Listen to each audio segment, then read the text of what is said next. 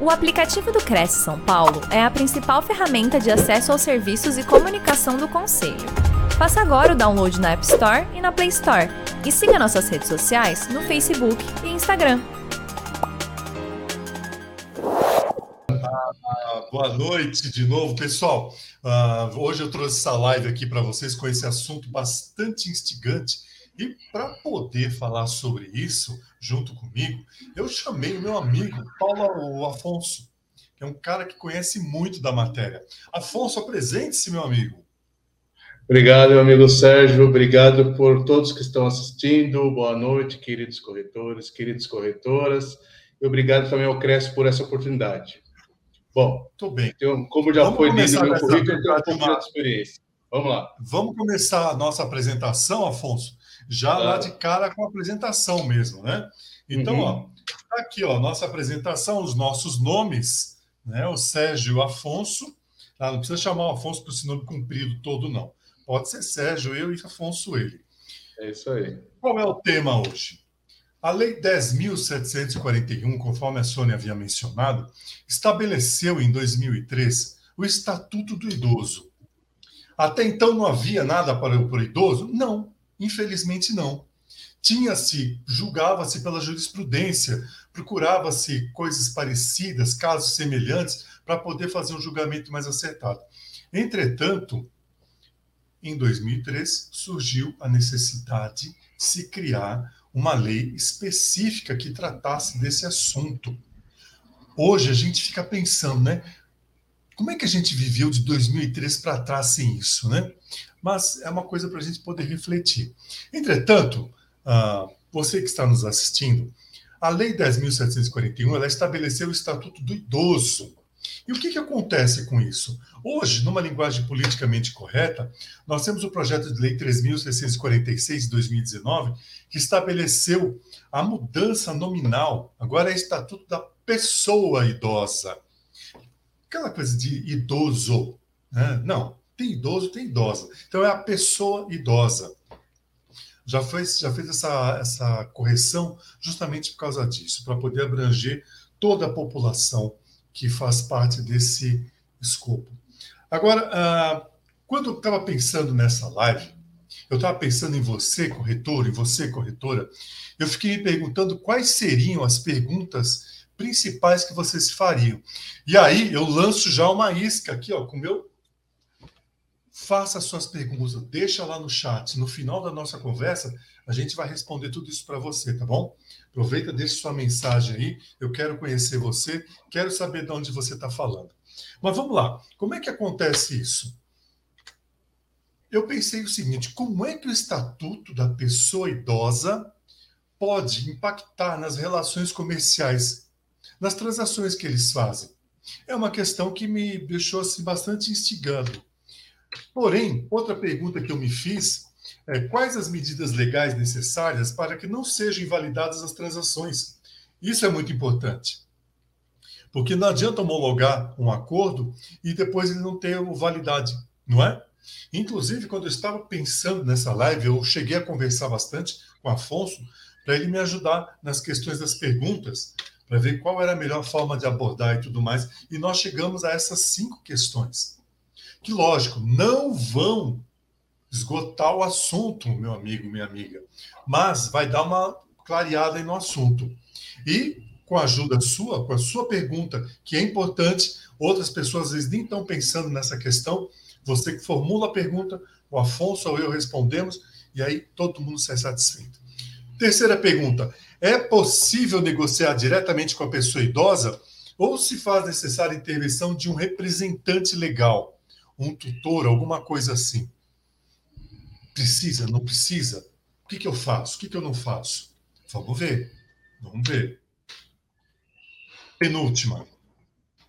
Como a pessoa idosa pode planejar a sucessão do seu patrimônio em vida e não precisar de inventário depois do falecimento? Ah, é possível? Guarda essa questão aí para você. Já já a gente vai falar sobre isso. E se o imóvel, o objeto da negociação ali, estiver no inventário? Hum, Aí. Bom, não se preocupa. Ah, você viu que o Afonso já se manifestou. Mas não se preocupa que agora a coisa vai acontecer. Afonso, eu passo a palavra para você, para você começar a responder a primeira pergunta, que é essa aqui, ó. Vamos lá.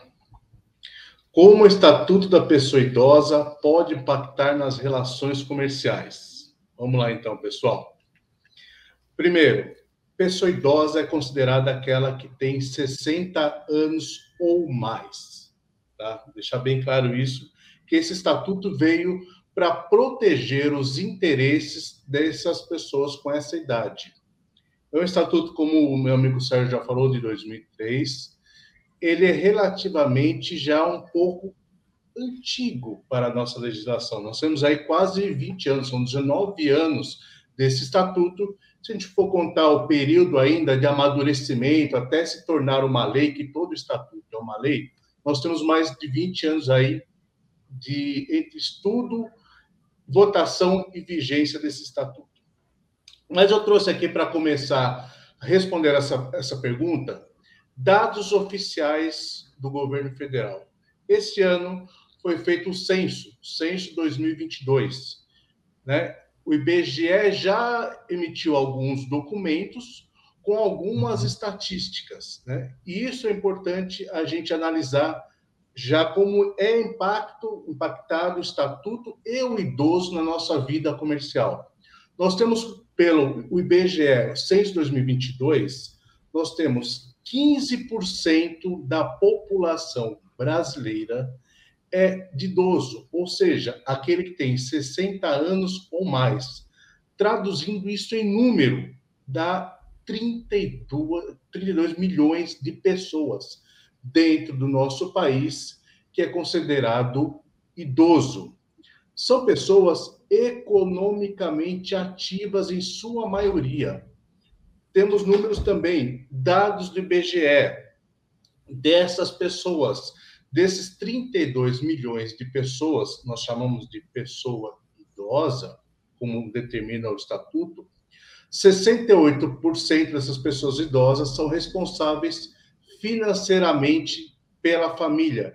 Este é um dado de uma fundação muito séria chamada Fundação Perseu Abramo. Essa fundação uhum. estuda basicamente as questões sociais. Então, vocês calculam aí, 13% desta, dessas pessoas que são consideradas pessoas idosas têm uma renda média, média de R$ 4.500. Você calcula nos rincões do nosso país. As grandes capitais, pode ser que esse valor não seja tão grande, 4.500 reais.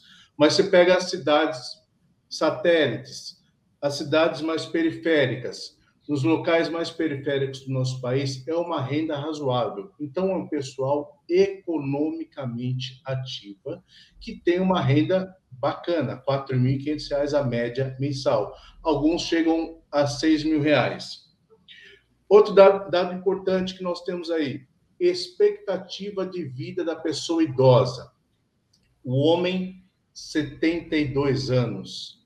A mulher, 80 anos. Então, a gente calcula aí mais ou menos entre 60 anos que inicia o, o, direito da pessoa idosa de acordo com o Estatuto do Idoso.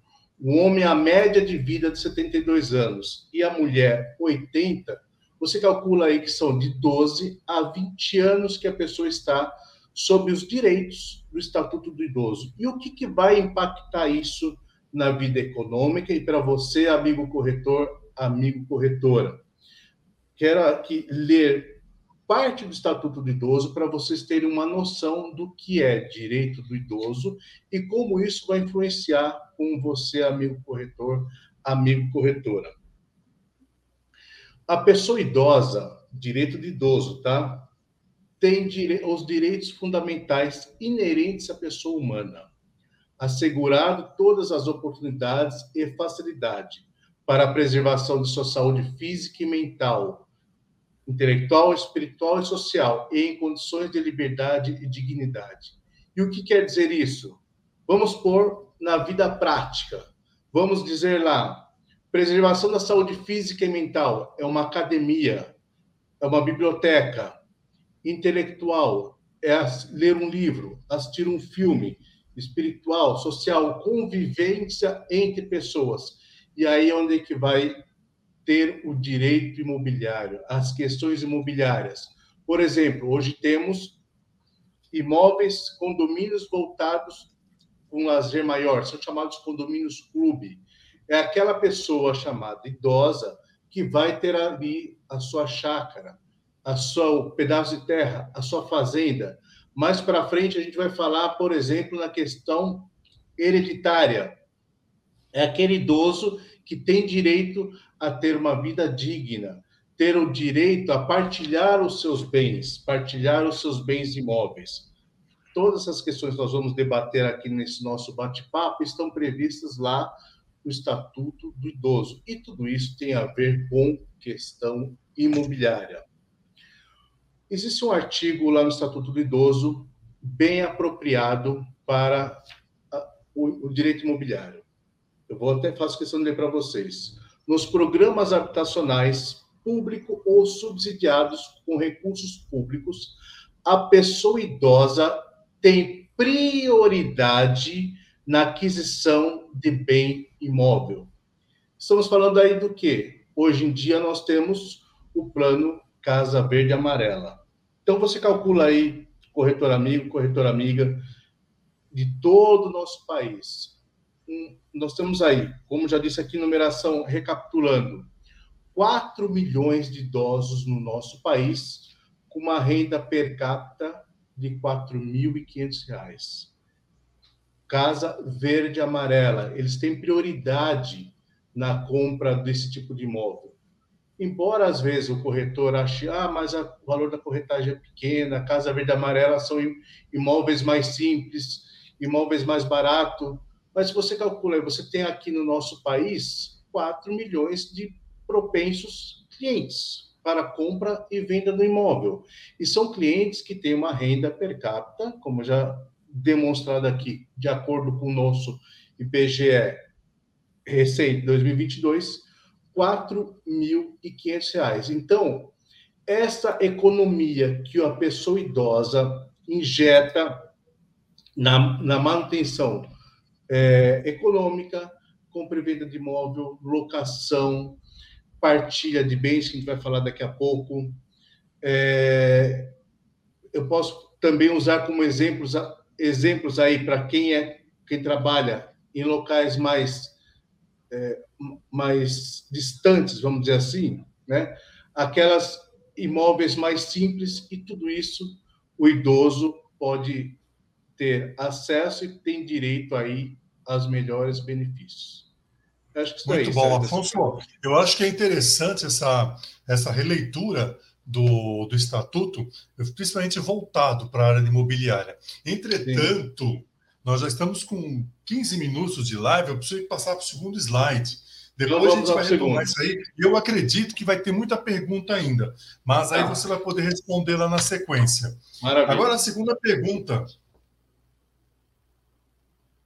Vamos lá. Quais as medidas legais necessárias para que não sejam validadas as transações?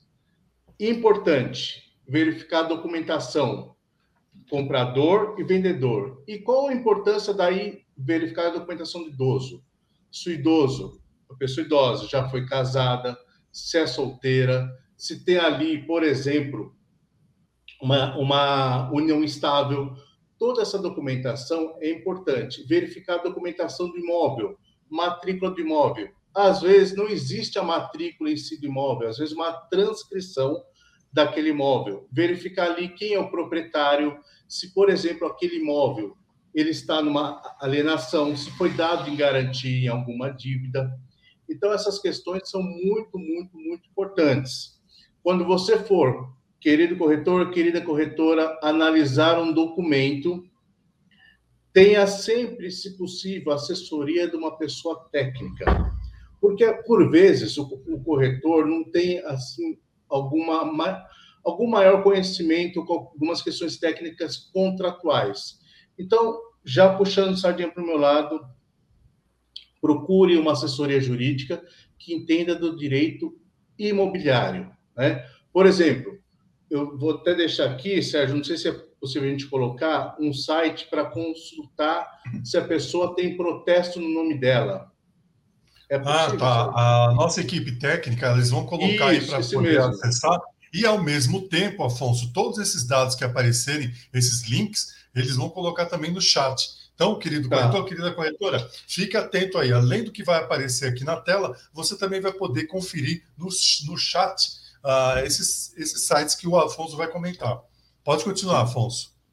Voltando lá na questão imobiliária, né? as, as medidas legais necessárias para não invalidar uma transação. Verificou a documentação, verificou se a pessoa tem um protesto no nome dela. Se não tiver protesto, verificar as certidões, certidões do imóvel e também as certidões de quem está vendendo. Eu sempre sugiro que a pessoa, o corretor, que está um, um, patamar acima, que esteja um nível acima dos outros, também vai dar uma verificada na situação do comprador. Se o comprador tem realmente possibilidade de adquirir aquele bem. Porque vocês sabem muito melhor do que eu que a, o comprador, o vendedor, muitas vezes estão ali envolvidos emocionalmente. Lógico, tem aquela questão do investidor. O investidor é uma questão mais racional. Mas, em regra, você vai comprar e vender um imóvel, você está envolvido emocionalmente, a parte está envolvida emocionalmente. Né? E o corretor sabe muito bem disso. Então, aquele corretor que está um nível acima dos demais, vai verificar se o comprador também tem condição de comprar aquele imóvel. Porque às vezes faz a negociação ali na empolgação, a negociação, às vezes, numa linguagem mais simples, dá para trás, o corretor vai ficar chateado, o comprador mais ainda. Detalhe que eu sempre sugiro para que se faça nos contratos de compra e venda, seja com idoso ou com outro tipo de pessoa que não é idosa, né? Coloque lá no contrato de compra e venda uma cláusula determinando quem vai pagar o valor da corretagem e o percentual ou o valor exatamente da corretagem. Por quê? O corretor amigo, corretor amiga, que fez a aproximação, fechou o negócio, pode ser que no futuro essa negociação seja desfeita, mas já está garantida ali o valor da corretagem. Importante, em relação à pessoa idosa, depois a gente vai falar um pouquinho da capacidade dela, que é uma das questões. Mas sempre, importante verificar a documentação. Sugiro também, Sérgio, se puder ser posto também, Link de assinaturas eletrônica. Hoje em dia você pode fazer assinatura eletrônica através de contrato. É, ah, eu... tá. Isso, Também vai aparecer no chat. Uh, desculpa, Afonso, interromper. Pessoal, todos esses links que o, o Afonso vai passar para vocês agora, que são muito importantes e a maioria é gratuito, vai aparecer aí na tela de vocês e também vai constar no chat para vocês poderem copiar e acessar o link, tá bom? Pode continuar, Afonso. Tá. Continuando então nessa questão da documentação, a importância verificar certidões, verificar a documentação do comprador, verificar a documentação também do vendedor. É, eu acho que aí, Sérgio, a gente pode depois hum. incluir algumas observações no contrato, nas outras questões também. Posso passar para uma para a terceira já?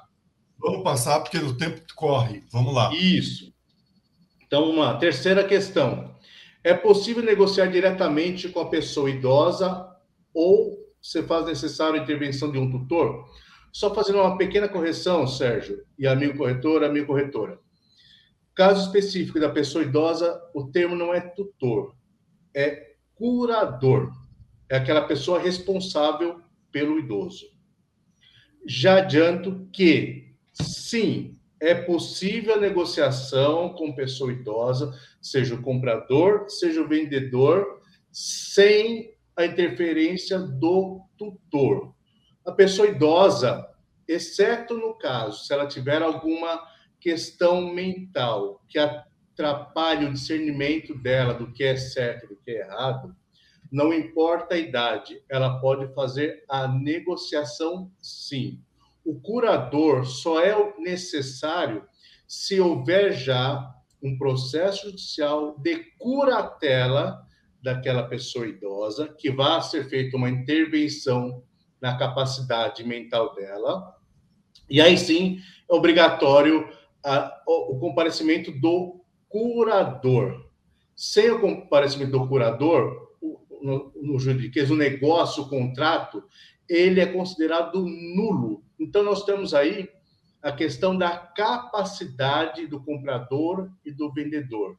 Só é obrigado, recapitulando, deixando de forma bem clara, o curador, se o idoso que for comprar ou que for vender tiver alguma deficiência mental no seguinte sentido, não uma deficiência de nascimento, às vezes uma doença, por exemplo, o mal de Alzheimer, que é uma, infelizmente uma doença muito comum.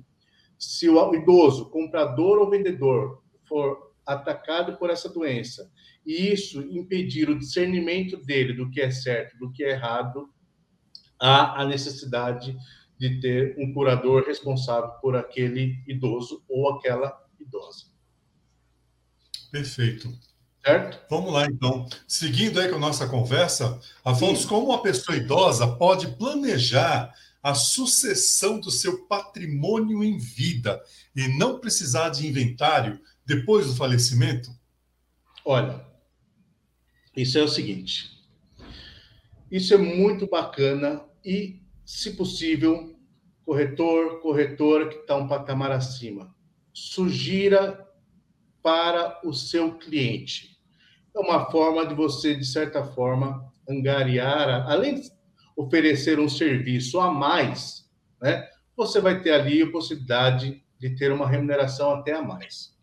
Por exemplo, vamos falar aí ali das vantagens do planejamento sucessório.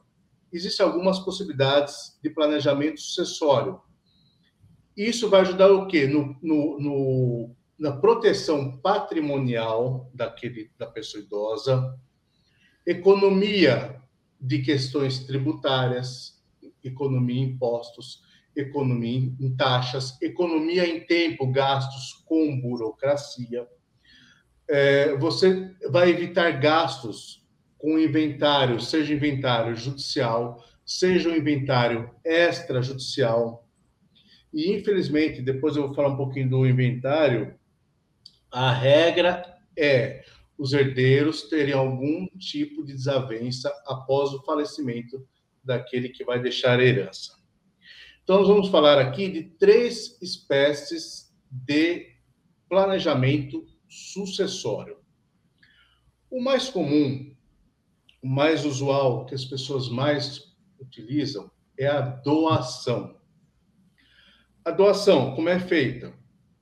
O idoso com a capacidade plena, o que eu falei na questão anterior, se não tiver sobre a, a responsabilidade de um curador, ele vai fazer a doação para alguém, pessoa física, ou para uma instituição, pode ser uma pessoa jurídica, ou pode ser, por exemplo, uma instituição de caridade, tá? Quais as possibilidades dele fazer essa doação?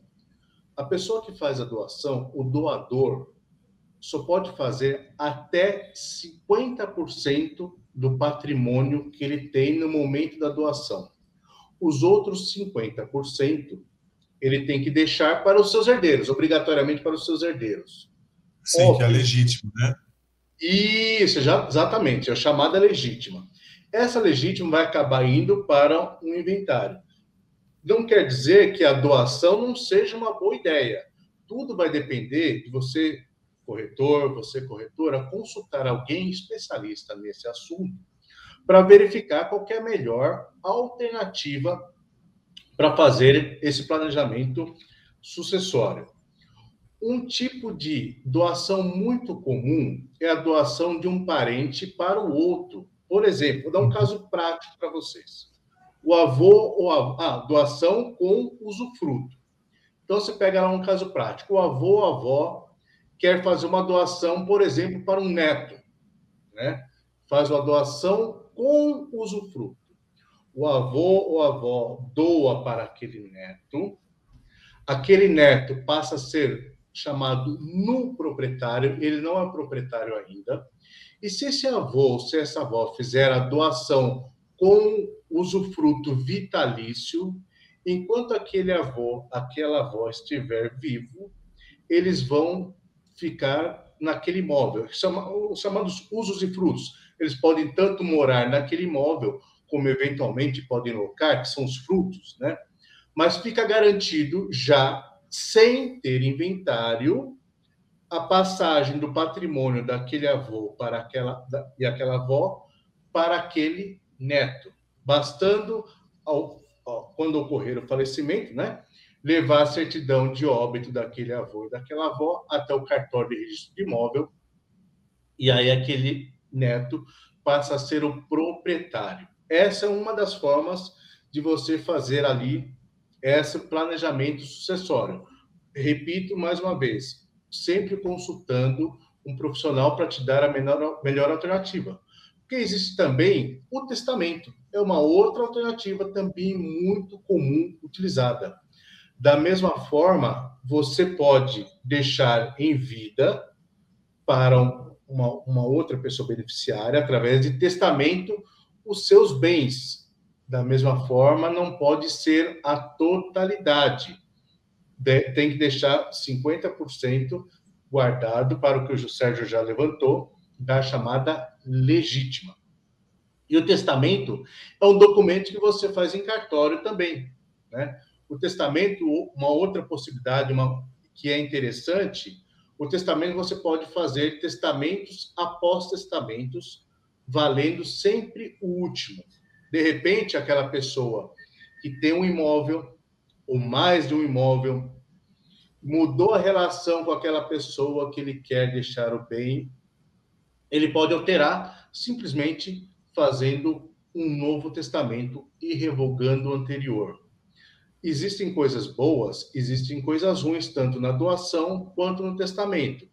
Questão tributária, que isso também influencia muito. Você vai pagar, obviamente, o ITBI, por exemplo, numa doação, você paga o ITBI numa doação. Num testamento, você não paga o ITBI, você paga o valor da escritura. Então, cada vez que você fizer um novo testamento, pagará uma nova escritura. O ITBI é só depois que era, é aberto o testamento. Existem também testamentos privados, testamentos públicos, mas aí são detalhes que você vai conversar com a pessoa que, que conhece mesmo do assunto para te dar uma, a melhor alternativa à questão patrimonial e como você quer fazer o seu planejamento sucessório. Outra alternativa muito bacana, que está, vamos dizer assim, vindo mais à tona, é a chamada holding familiar. E o que consiste esta holding familiar? De forma bem simples, a pessoa que tem um imóvel quer deixar o seu patrimônio para terceiros, seja aí seus próprios herdeiros, sejam terceiros mesmo, né? E não seja herdeiro. Cria-se uma empresa, uma pessoa jurídica.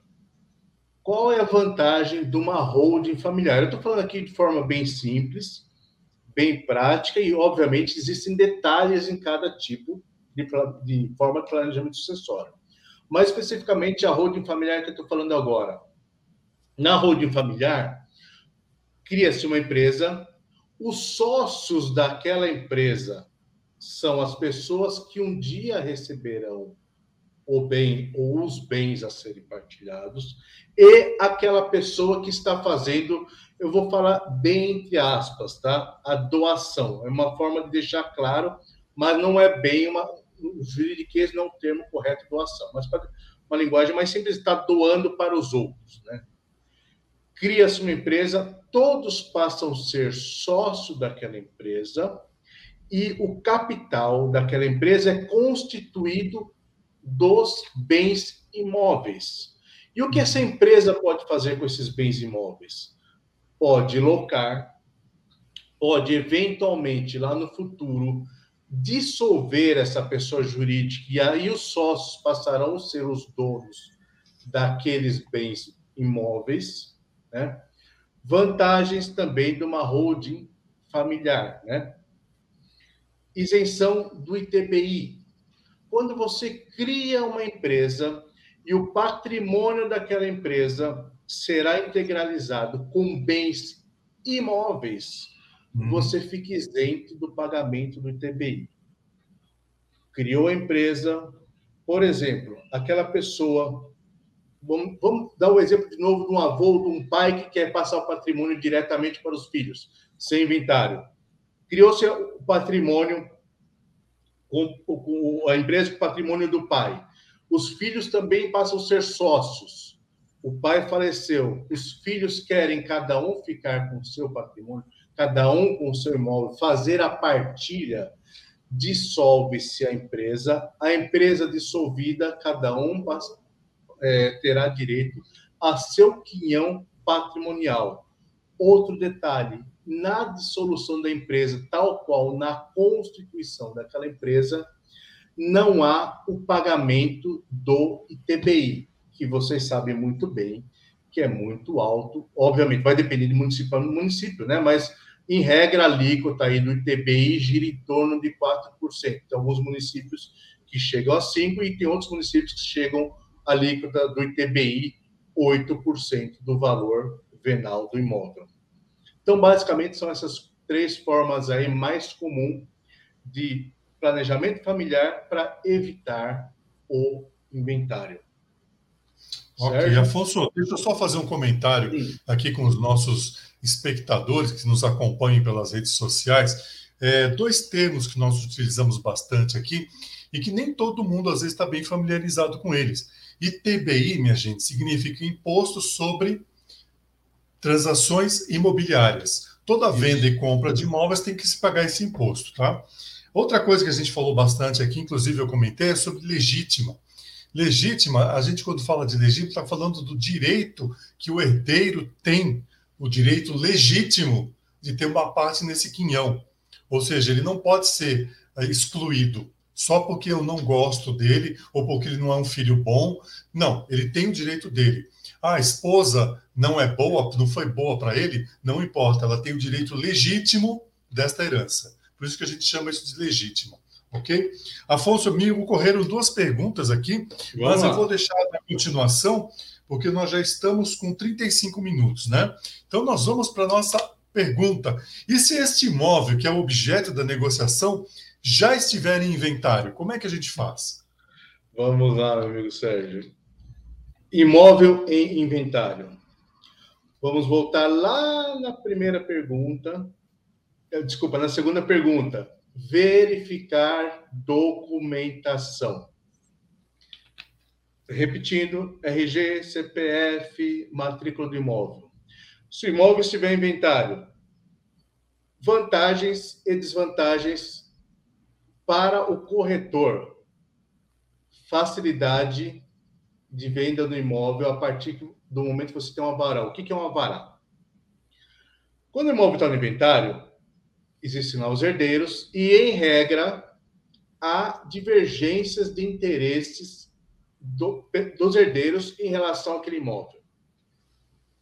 Seja, quem vai pagar o IPTU do imóvel se for imóvel urbano? Quem vai pagar o ITR do imóvel se o imóvel for rural? E já deixando claro, o IPTU é o tributo municipal da cobrança do imóvel, o ITR é o tributo federal pela cobrança do imóvel. Né? Quem vai cuidar da manutenção daquele imóvel? Em regra, os herdeiros vão brigar em relação a esses pagamentos. O que, que vai acontecer? Vai ter um momento que o inventariante vai estar tão cansado daquela confusão e às vezes alguns herdeiros que vão oferecer o imóvel em é, para venda. E aí o valor, com certeza, e aí o corretor, corretora tem que ficar atento, o valor de mercado, o valor de venda será bem abaixo do valor de mercado. Porque, em regra, quando você está dentro do inventário, o imóvel de inventário, você quer se livrar daquele imóvel. Pede-se um alvará judicial, que é uma autorização do juiz para que se venda aquele imóvel. O único detalhe que aquele imóvel tem que ser vendido no mínimo pelo valor venal que consta seja na prefeitura, no caso um imóvel urbano, seja no INCRA, no caso do imóvel rural. Tendo esse alvará judicial, que é uma autorização do juiz para que se venda o imóvel, pode-se fazer essa negociação. Mas sempre verificar documentação do imóvel. Se, se, por exemplo, o imóvel está alienado, por exemplo, está com financiamento, se está dado em garantia, se aquela pessoa que está vendendo imóvel realmente é inventariante, tudo isso você, através de um contato com uma pessoa, um profissional que entenda da parte jurídica de compra e venda do imóvel, com certeza vai te auxiliar, vai te dar todas as dicas e vai sanar todas as suas dúvidas. Mas sempre que tiver um imóvel em inventário, dá para vender? Dá. O valor, em regra, é mais baixo que o valor de mercado? Sim. E aí é uma boa oportunidade do corretor, da corretora, encontrar aí a pessoa que vai comprar esse imóvel. Sérgio, acho que são essas questões aí que a gente podia responder. que bom. Deixa eu te falar uma coisa, Afonso. Hum. Nesse caso aqui, né, você está vendo na sua tela? Como uma pessoa idosa pode planejar? Isso. Nesse caso aí, vamos falar um pouco sobre a holding familiar, né? Tá. Então, se constituiu-se uma pessoa jurídica Isso. e os imóveis estão lá no patrimônio da empresa. Isso. E por conta do CNPJ, não há cobrança de TBI. Não. Ok. Agora, quando o titular, o patriarca ou a matriarca falecem, desconstitui-se a pessoa jurídica. Ou seja, certo. todos eles passam a ser pessoa física. Vai ter cobrança de TBI por conta disso? Na transferência. Caso eles queiram vender? Ah, não. Aí sim. Na transferência da pessoa jurídica para os sócios, pessoas físicas, não. A tá. partir do momento que ele passa a ser proprietário do imóvel, os, os ex-sócios agora, né? Se eles forem negociar esse imóvel numa compra e venda, aí sim paga. Porque quem está vendendo ah, já é a pessoa física. Não é mais. Okay, que eu queria não, chegar. não é a solução da pessoa jurídica. Tá. Era isso que eu queria chegar para você, corretor, corretora. Então, ou a pessoa, vocês têm uma empresa, junto com os seus irmãos, o falece o dono, os imóveis vão para o nome de vocês sem a cobrança de TBI, ITBI. Entretanto, se um dos irmãos quiser vender um desses imóveis, aí sim há a cobrança de TBI. Tá? Então, se alguém chegar para vocês e falar assim, não, esse imóvel aqui era de uma hold familiar, não tem ITBI. Eu posso vender tranquilamente. Não é bem assim. Tá? Sempre que surgir alguma questão como essa, aquilo que o Afonso falou, não responda nada sem consultar alguém experiente na área. Não dê, não, não, não, aceite isso como uma verdade absoluta. Ah, bom, está na herança, então eu lembro que o Afonso falou alguma coisa disso aí numa live, então eu vou encarar essa e vou até o fim. Não, não é bem assim. Aquilo que o que o Afonso falou, é muito sério. Quando a gente for tratar desses assuntos, é importante, ah, inclusive, naquela segunda pergunta do, do, tutelado, do tutelado, é, vamos supor Sim. que a pessoa tem Alzheimer, né? Mas ela, você está lá conversando com ela no, ponto, no plantão de vendas. E essa pessoa idosa chegou lá para comprar um imóvel. Você está empolgado com a venda, é um imóvel bom, a pessoa quer comprar e está facilitando o pagamento, não está com dificuldade. Cabe aí, quando se trata da pessoa idosa, um cuidado. E esse cuidado, corretor, corretora, não é só com ele, é com você também.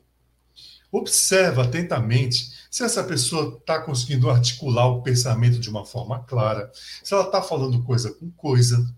Porque caso ela esteja com algum tipo desse problema, né, que é, vai desgastando a pessoa lentamente, e você tenta fazer um negócio com ela, ele pode ser desfeito depois com a alegação de que a pessoa não estava de posse plena dos seus atos, né? Então é importante você observar também, né, Afonso? Posso fazer uma observação até em cima do que você falou agora? Até uma outra dica. Às vezes a pessoa que está vendendo imóvel, ela fala assim: eu sou, pro, eu sou proprietário, eu sou o dono do imóvel. Primeira coisa que, você tem que o corretor tem que se atentar. Me mostra o documento que você é o dono. Ah, mas eu tenho um contrato. Ok. O que está escrito nesse contrato? É um contrato de compra e venda simples é uma escritura de compra e venda, já é a matrícula do imóvel, já com a verbação, com o registro, porque isso faz um grande diferencial. Lá atrás, quando eu falei da documentação, das questões importantes, o fio da meada é pegar a matrícula do imóvel ou a transcrição. A partir dali que você vai destrinchar se a pessoa realmente é proprietária. De repente, a pessoa tem só uma escritura, escritura de compra e venda. Né? Contrato. É, não, o contrato é um passo anterior ainda. Então, deixa eu fazer uma, uma, uma digressão rápida. Contrato ah. de compra e venda entre as partes, comprador, vendedor e aquela cláusula que eu falei. Corretor coloca ali quem vai pagar a corretagem, ou a percentual, ou o valor de, de quem vai pagar, como e como vai pagar. Esse é o contrato, instrumento particular de compra e venda, feito entre as partes. As partes devem ser capazes, por isso que eu falei daquela questão de ter o tutor ou não ter o tutor. Se o idoso tiver nas plenas capacidades mentais dele, ele pode fazer o que ele quiser com os bens dele. Sim. É, assinou o contrato de compra e venda. Segundo passo é a escritura daquele, daquele contrato, escritura pública. Escritura pública é a publicização daquele contrato. Aquele contrato de compra e venda só faz lei entre as partes e o corretor que vai receber a, corretagem dele. Só entre essas partes. Fazer a escritura, que é o próximo passo, é deixar público aquele contrato de compra e venda. E o terceiro passo, que é o mais importante, é pegar aquela escritura de compra e venda e fazer a verbação, dependendo do caso, ou registro na matrícula do imóvel. Aí sim você vai ser, ou a pessoa vai ser o proprietário definitivo do imóvel. Então, às vezes chega o idoso lá e fala assim, pessoa idosa, ah, eu sou dono do imóvel, beleza, me, me dá matrícula. Ah, mas eu tenho um contrato que eu assinei em 1975. Ok, em 1975 você era casado, era solteiro, isso é muito comum, tá, gente? É, se você foi casado antes de 1977, provavelmente se casou em comunhão universal de bens. É. Universal é aquele, o, o, o que é meu é seu desde o início até o fim. Né? Quem casou depois de 1977 provavelmente casou em comunhão parcial, parcial. de bens, que é outro regime. Né? E tem aqueles casos também que a pessoa, o idoso, casou em separação total. Se ele casou em separação total, é importante que tenha o chamado pacto de nupcial, que é um documento público também, que ele vai dizer quais são as condições daquela, daquele casamento separação total. Então, por reitero, acho que a terceira ou quarta vez estou falando, veja um auxílio de algum profissional que realmente entenda desse tipo de, de, de assunto. Porque às vezes um detalhezinho no contrato, ah, comunhão parcial, comunhão universal, muda toda a história. Por exemplo, exemplo prático, tem casos que é, não precisa da assinatura do cônjuge na compra e na venda do imóvel. Tem casos que é obrigatória a assinatura. Tudo vai depender do quê? De como foi feito o casamento da pessoa. Se é o comunhão parcial, se é comunhão parcial, se é separação total, né? Então, às vezes, ah, meu imóvel é meu, beleza, me dá o documento. E a partir do momento que você tiver o documento de que ele chama de propriedade, você vai fazer toda a investigação. Eu sempre falo, corretor, corretor amiga, eu sei que interessante, é muito bacana receber o valor da corretagem, mas às vezes, às vezes você espera uma semana, 15 dias a mais, mas faz um contratinho mais redondo, tira todas as dúvidas, porque aquele seu cliente hoje pode voltar, se você fizer um, uma venda bacana, tanto o comprador quanto o vendedor, ele pode te procurar no futuro. E também te indicar, né? A gente sabe, a gente não só falando especificamente, hoje especificamente do idoso, mas qual é a gama, a quantidade de amigos que esse idoso tem, né? Para te indicar para um outro colega, indicar para um filho, indicar para um neto, indicar para uma nora, e assim vai, né? A sua carteira de clientes vai aumentar exponencialmente. Sérgio, quer fazer mais alguma observação? Ah, então, Afonso, eu quero te agradecer porque você me ajudou para caramba. Muito obrigado pelo seu conhecimento, por você ter esclarecido esses pontos. Eu sei que o tempo é curtíssimo para a gente poder falar sobre tudo isso, né? Deixa eu voltar aqui, porque enquanto eu estou fazendo a apresentação, Afonso, eu não me vejo. Agora eu ah, vejo vocês. Deixa eu falar, tem duas ah. perguntas aqui. Posso responder rapidinho? Não, espera um pouquinho só. Deixa eu só falar uma coisa aqui. É... Corretor, corretora, nós estamos aqui na, na TV Cresce e a TV Cresce, o Cresce em si, é, é uma das poucas empresas, acho que aqui no Brasil, que dedicam um espaço tão forte para a formação dos seus agregados. Eu falo isso porque eu conheço diversas empresas por aí, grandes também, né, que não dão essa importância. Aqui, se você for ver, se você tem as palestras do Cresce, tem os eventos presenciais, tem a TV Cresce, tem o Cresce Esclarece. E se você puxar lá no YouTube, você vai ver uma gama imensa de temas. Muito, muito variado, é muito variado. Eu aprendo cada dia uma coisa nova lá naquele site. Às vezes, aqui com esse material que eu e o Afonso trouxemos aqui, você às vezes você pode se dizer assim: ah, não, mas eu vendo imóveis há muito tempo e nunca precisei disso. Que bom. Que bom que você não precisou. Que bom que se você precisar, você já vai saber onde você vai recorrer. Você vai poder voltar aqui nessa live e poder conferir alguma dica importante. Agora, o que eu gostaria de dizer para vocês, uh, mais uma coisa aí, é o seguinte. Uh, da última vez que eu estive aqui, eu estive com a juíza de direito, a doutora Vanessa, e nós falamos sobre o sistema o sistêmico né, no mundo do, dos imóveis. Hoje eu trouxe o Afonso aqui para me ajudar com o Estatuto da Pessoa Idosa. E aí eu lanço para você, corretor, corretora ou público em geral, uma questão.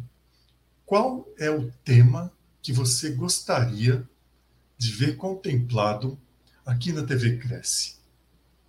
Que assunto você gostaria que fosse trazido aqui para você absorver mais conteúdo? Pensa sobre isso, coloca lá no chat. Uh, depois nós vamos passar para o pessoal da, da, da TV Cresce, para a equipe técnica, porque isso é muito importante. Vocês saibam que vocês têm voz aqui. Eu acho isso muito importante, muito significativo. Enquanto nas outras empresas por aí, todo mundo tem que se calar e aceitar o que vem de cima, aqui vocês conseguem debater, discutir, conversar, pleitear. Isso é muito importante, né, Afonso? Sim, claro. Essa questão perfeito. de pedir as coisas e ser atendido. Eu acho isso fantástico. Eu fiquei com essa dúvida aí. E eu vou contar uma coisa para você, Afonso, e para você que está nos assistindo. Eu, essa live surgiu de uma consulta que eu recebi de uma pessoa ela veio me perguntar como é que ela fazia na questão da pessoa idosa para compra e venda. No mesmo instante eu lembrei de vocês e da TV Cresce. Eu falei, é aqui que vai acontecer a mágica. Mas eu quero chamar a Sônia, que aliás já está aqui. Sônia, boa noite novamente. Boa noite. Ótimo Como tema é que nós estamos vendo no chat? Né? Me conta. Perdão, não entendi o que você falou. Como é que está a situação do chat? Nós estamos com algumas perguntas aqui, sim. Nós estamos com. Então, manda bala. O Edson Brum, que pergunta se no inventário se pode habilitar terceiros na escritura de compra e venda. Edson, obrigado pela sua pergunta. Bacana esse sobrenome aí, Edson Brum. Uh, Afonso, por favor. Vamos lá. Obrigado, Edson, pela pergunta também. Uh, no inventário, pode-se habilitar terceiros, terceiros na escritura de compra e venda. Quando você, no inventário, você tem o um chamado é, alvará judicial, que é uma autorização para a venda. Quem tem esse poder de fazer esta venda é o inventariante. É, eu não entendi como habilitar um terceiro. Esse terceiro seria um anuente, alguma coisa, porque quando. Eu ah, acredito, Afonso, Acredito, Afonso, que o Edson está perguntando se dá para colocar uma, vamos supor, uh, coloca o Sérgio lá no inventário lá da Sônia, ah, qualquer coisa ele vende. Não pode. Não, não, Tem não, não, não pode. Herdeiros. Isso. É, é, assim, é o seguinte: o, o inventariante solicita essa autorização e o inventariante, que é o responsável pelo inventário, ele fica responsável por fazer essa transação. Ponto final. Okay. O que pode acontecer, eventualmente, um interessado se habilitar no inventário para verificar a situação do inventário, para ver se está tudo ok, para verificar a documentação. Aquela coisa que eu falei lá na segunda pergunta da documentação.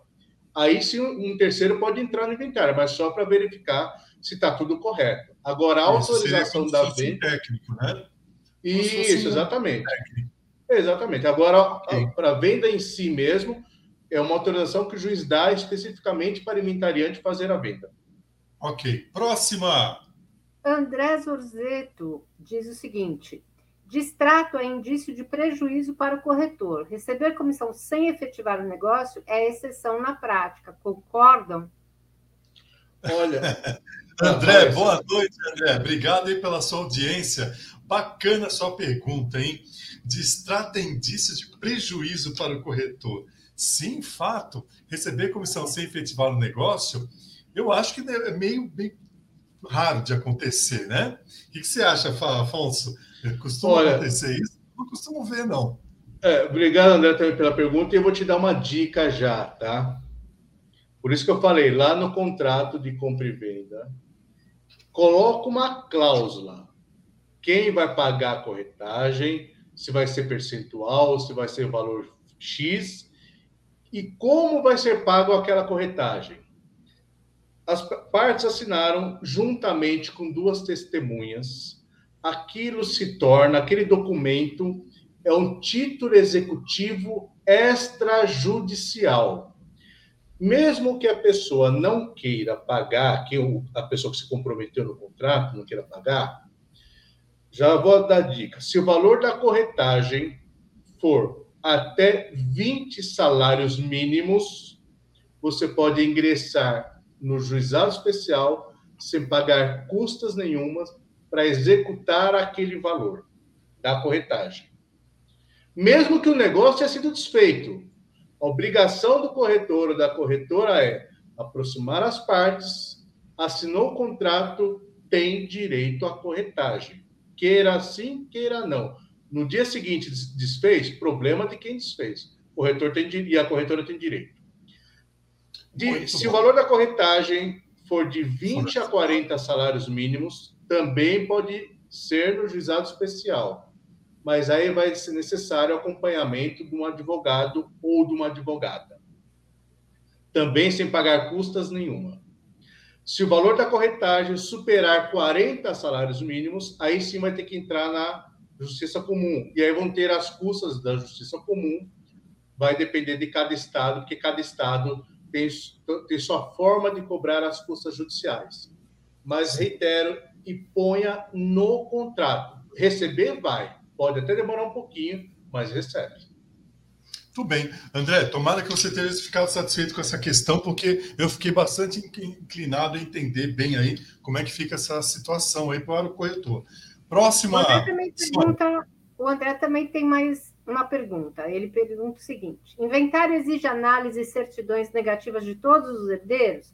Creio que sim. E a análise de Serasa também é indispensável? É, posso falar, Sérgio? Você vai falar? Então vamos lá. André, tá, tá, tá, tá animado hoje. Você tem total razão. Todas as certidões, amigos, amigos, negócios à parte, mesmo que esteja no inventário, mesmo que o juiz tenha dado uma autorização, importante verificar se aquele imóvel não está vinculado, por exemplo, com algum problema do falecido ou mesmo dos herdeiros. E sempre Serasa, aquela, aquela, aquele link, o primeiro link que eu sugeri, é uma forma de você pesquisar se a pessoa tem protesto.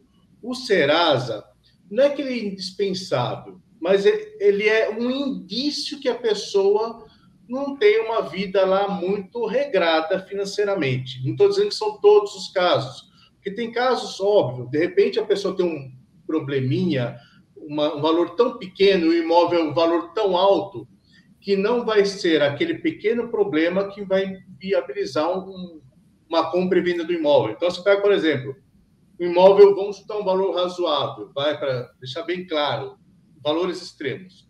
O imóvel de um milhão, e a pessoa tem uma pendência, seja num Serasa, seja num, num protesto, seja em um processo judicial de 5 mil reais, por exemplo, no meu entendimento, tá? não é uma compra e venda, um, um probleminha de 5 mil reais que vai inviabilizar, desculpa, uma compra e venda de um milhão.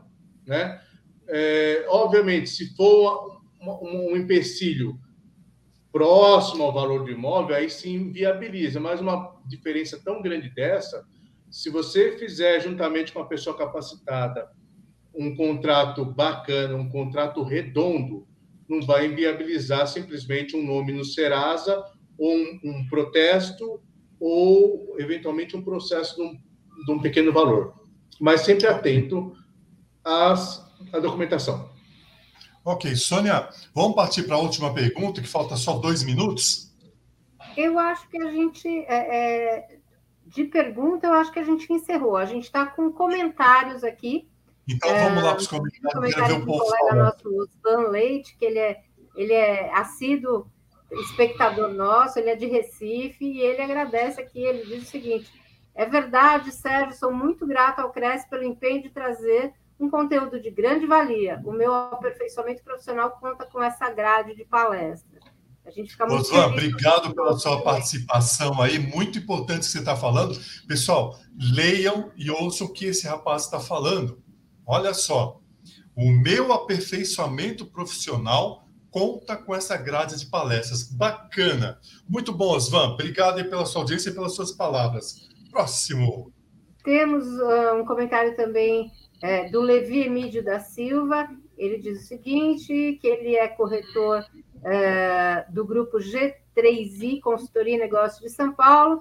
Boa esta live a nós corretores, pois faz nossa mente abrir para aprender cada dia mais. Obrigada a vocês todos. Um abração, Levi. Levi também. Levi, é. muito obrigado, mas eu vou te falar uma coisa, olha, uh, abrir a cabeça a gente não abre a pessoa precisa estar imbuída dessa vontade de querer ter a cabeça aberta para receber informação. Porque tudo que você aprendeu hoje aqui, algumas pessoas não absorveram, porque não estavam prontas para isso. Mas você está atento, você está ligado, você está em busca disso, e isso faz com que você avance. Ah, existe uma coisa que é o cérebro, ele tem uma questão bastante característica, que é a seguinte, Levi, se você não usa ele, ele atrofia. Mas agora, se você usa ele com uma certa frequência, ou seja, estudando, lendo, assistindo filme, discutindo, debatendo, ele quer sempre mais. Ele quer sempre mais. Então você vai estar sempre nessa busca de conhecimento. Isso é muito bacana, Levi. Obrigado. Sônia, mais alguma coisa aí? Um último comentário aqui do Paulo Roberto, que diz o seguinte: ah. Olá, bem em relação à nova lei aprovada, que diminui a quantidade de certidões. Já é válida? Olha, obrigado, Paulo, pela essa pergunta. Essa questão, essa lei especificamente, está trazendo muitos problemas. Vou responder rapidinho por causa do horário. Embora seja legal, a lei vale, eu, eu, Afonso, aconselho a não seguir essa lei. Porque depois que deu problema, não adianta dizer que a lei permitia não tirar todas as certidões exemplo que eu sempre uso: comprar ou vender o imóvel, às vezes, é uma coisa para a vida inteira. Não é a mesma coisa que você comprar uma roupa. Comprou o paletó, comprou a camisa, ficou pequeno, lavou, encurtou, é, não está bem costurado, a cor está desbotada. Você volta na loja, troca e acabou. Imóvel, não. Às vezes, o imóvel para a vida toda. Então, mesmo que a lei permita, tome precauções. Ok, então. Sônia, vamos encerrando por aqui? 21 e 1. 21 e 1, com certeza. É, peço àqueles que não é, que têm perguntas e que não foram respondidas que enviem nos contatos dos nossos convidados de hoje, que estão aqui na telinha, e que com certeza eles uh, darão atenção a vocês e responderão as dúvidas que ficaram faltando. É uma pena, porque realmente o papo está muito bom, mas o tempo passa rápido, né? Quero convidar vocês que nos assistiram hoje para que nos acompanhem também amanhã, às 10 horas, com o programa Questão de Direito, com o advogado Júlio Sanches, e o tema Ação de Uso Capião na Prática Forense e Uso Capião entre Herdeiros. E às 20 horas, Fernando Massucci com o tema Imobiliárias como prestadoras de serviço aos corretores de imóveis. Agradecendo mais uma vez a vocês, Afonso, Sérgio, Um prazer enorme recebê-los aqui. A TV Cresce está sempre à, à, à disposição de portas abertas para sempre que vocês trouxerem esses temas, como você mesmo disse, instigantes aqui para que a é. gente tenha é, bastante é, oportunidade de aprender mais. Ok. Obrigado, pessoal. Obrigado a todos vocês que Obrigado, nos assistiram. Pessoal. Tenham todos uma ótima semana. Um grande abraço a todos, boa noite, bom descanso e até mais. Até logo.